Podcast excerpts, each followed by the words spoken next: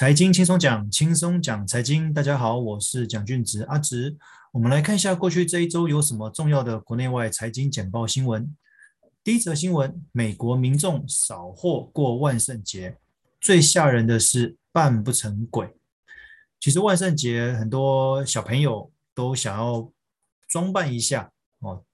就是体验一下这样子的活动哦，这样的节日。那美国更不用讲了。因为美国万圣节是他们很重要的一个节日，那不管大人小孩多少都会有一些装扮。问题是现在卡在很多货进不来，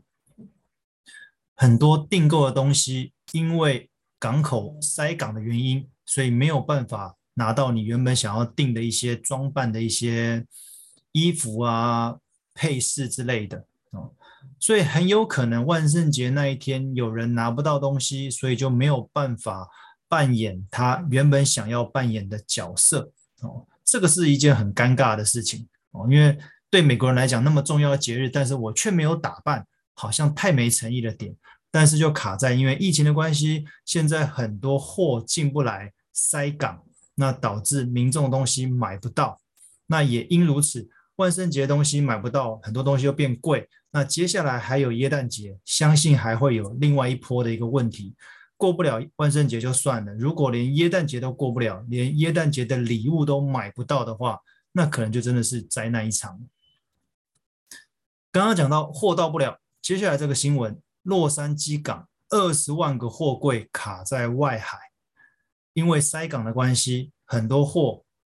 都在船上，都还在外海等，进不了港口。因为之前有提到过，因为疫情的关系，港口的工人可能不够，港口工人不够的话，就没有办法顺利的卸货。不是只有卸货哦，因为今天卸货只是把货物、把货柜从船搬到陆地上，接下来还有卡车司机也不够，没有办法把这个货柜运到该去的地方，否则你这些货柜只会塞在港口。因为卡车司机不够，没有办法有效的把这些货物运输到原本他们指定的地点，那一连串的连锁反应就导致很多货柜都还卡在船上，都还在海上。目前美国的洛杉矶港已经被拜登要求要二十四小时营运了，但是这个量实在是太大了，所以有可能就上一则新闻来讲。有可能你订的万圣节的装扮的衣服，你已经在货柜了，但是很可惜，它还在海上，进不了港口，当然也就不会到你的手上。再一则，原油疯涨，年底奔一百块美元一桶。其实石油的价格算是商品价格的龙头，如果今天石油价格真的涨到一百元的话，其实会带动通膨。目前的通膨已经很严重了，因为生产指数飙高，物价指数跟着被抬高。如果商品的龙头石油的价格也跟着飙到一百块的话，其实这个通膨短期内应该不会消失。虽然大家都希望这个通膨是短期的现象，但是如果一直有不同的当领头羊去把这个商品的价格一直拉高的话，其实通膨可能会。还跟着我们蛮长的一段时间，那这也有可能导致美国会被迫提早升息，那这后续也会衍生其他方面的问题。再一个新闻，今年冬天无法取暖的欧洲人将大增。哦，这个在上周有提到过，因为很多欧洲民众他没有办法负担这个电费，因为冬天他们用靠的是天然气，那天然气一直涨。那他们没有办法负担这个电费的原因，是因为因为疫情的关系，很多人可能失业，没有工作。你少了工作，就会少了收入。那少了收入，有些人他的基本的生活品质就会受到影响。那欧洲的冬天又特别的冷，那如果没有这些天然气来供应的话，哦，那他们的生活可能会变得很麻烦哦。所以他们的欧盟有在考虑说。如果有些特别贫穷的中低收入户的，是不是要补助他们这些电费，帮他们负担一点哦？否则这个今年的冬天会很难熬哦。一样是能源，欧洲的能源供应商恐怕会掀起倒闭潮。这是为什么？刚刚提到了，欧洲那边靠的是天然气哦，他们冬天才能取暖嘛。那天然气的的费用变高，对能源的供应商来讲，他们没有办法把这样子的成本转嫁到电费上面哦，因为电费其实各国的政府都会有所调控啦哦，因为你电费如果真的太凶的话，民众负担不起，也会引起民怨嘛，所以政府都会要求说，哎，我们的电费一度电多少钱之类的，有有一个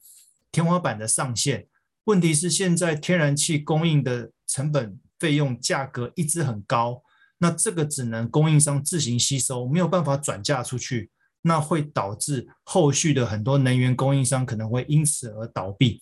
哦，因为这个成本太高，他们根本从民众付的电费没有办法去平衡他们的财务状况，那就干脆倒闭算了哦，所以这个是一连串会衍生的可能问题。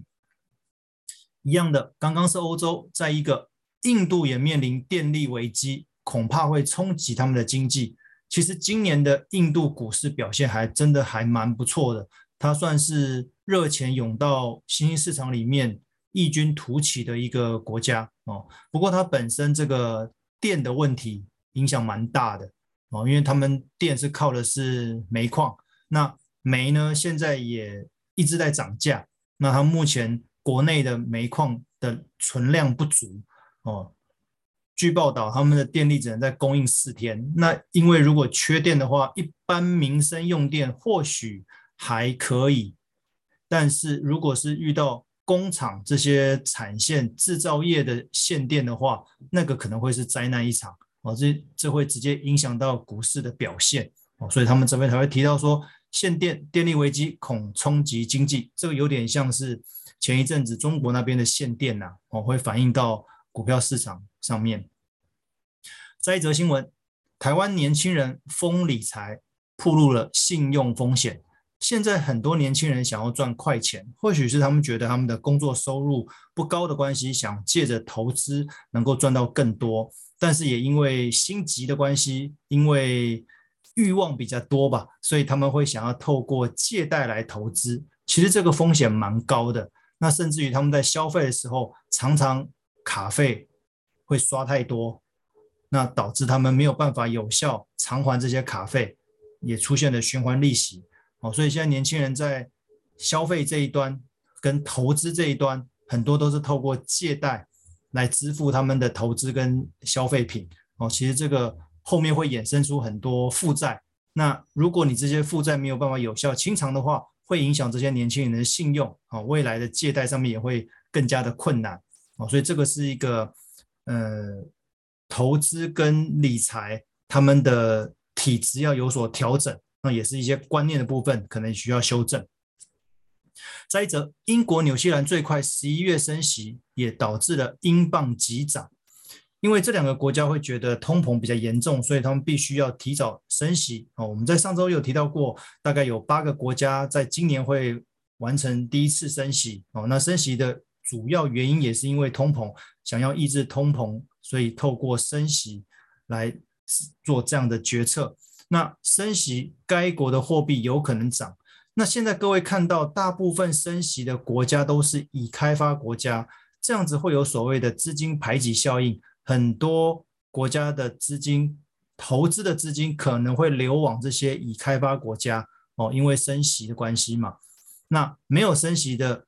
国家的资金可能会因此而离开哦，所以。有可能会带动一波热钱的移转潮，那这个就会影响到世界各国的股市表现。当然，我们现在目前比较担心的跟需要观察的是美国的升息哦，因为这毕竟这个是经济上面的龙头。那这些热钱收回去，有没有可能把资金全部离开新兴市场，转到已开发国家，甚至转到美国本土上面？哦，这个是我们后续要继续留意的。再者，德国的 PPI 巨升。五十年来最猛哦！德国的生产力指数在九月份涨了十几趴哦，这个是五十年来涨最凶的。那之前有跟各位提到过，其实 PPI 涨太凶，后面的 CPI 也会跟上，因为你生产东西的成本变高了，那之后就会转嫁到商品上面。那民众在消费的时候，必须要掏更多的钱才能买到东西，所以物价指数也会跟着飙高。那民众的痛苦痛苦指数可能也会因此而增加。哦，再者，比特币冲破六点六万美元创新高。哦，因为有比特币的 ETF 出现了。所以这一阵子也带动了比特币的一些热潮，让比特币的价格又再次冲高了哦。不过讽刺的是，下一则新闻叫做挖矿太耗电，大陆列为淘汰产业哦。基本上大陆已经禁止比特币了哦，所以大陆的民众也比较没有办法透过挖矿来取得比特币。那挖矿是用电脑的一些设备，那这个非常的耗电。然后在现在。能源短缺的情况之下，哦，大陆已经不让民众去透过挖矿去取得比特币，反而是美国那边因为有比特币的 ETF 有一些话题，所以让比特币的价格又再次飙高，哦，所以这个变有点呈现两样情了，哦，中美对于比特币的态度不太一样，不过基本上比特币它还是数位货币的一个先驱，但是它。应该比较难成为未来的主流虚拟货币哦，因为毕竟它持有的区域跟它持有的的民众之间，它并不是像全球化那样子的广泛哦，所以它只能说是一个投资工具啦。目前现阶段而言，不过它的去中心化、它的区块链的技术，的确是未来世界各国央行在开发。该国数位货币一个很重要的技术。好，以上资料来源就是各大报的财经新闻，分享给各位，谢谢。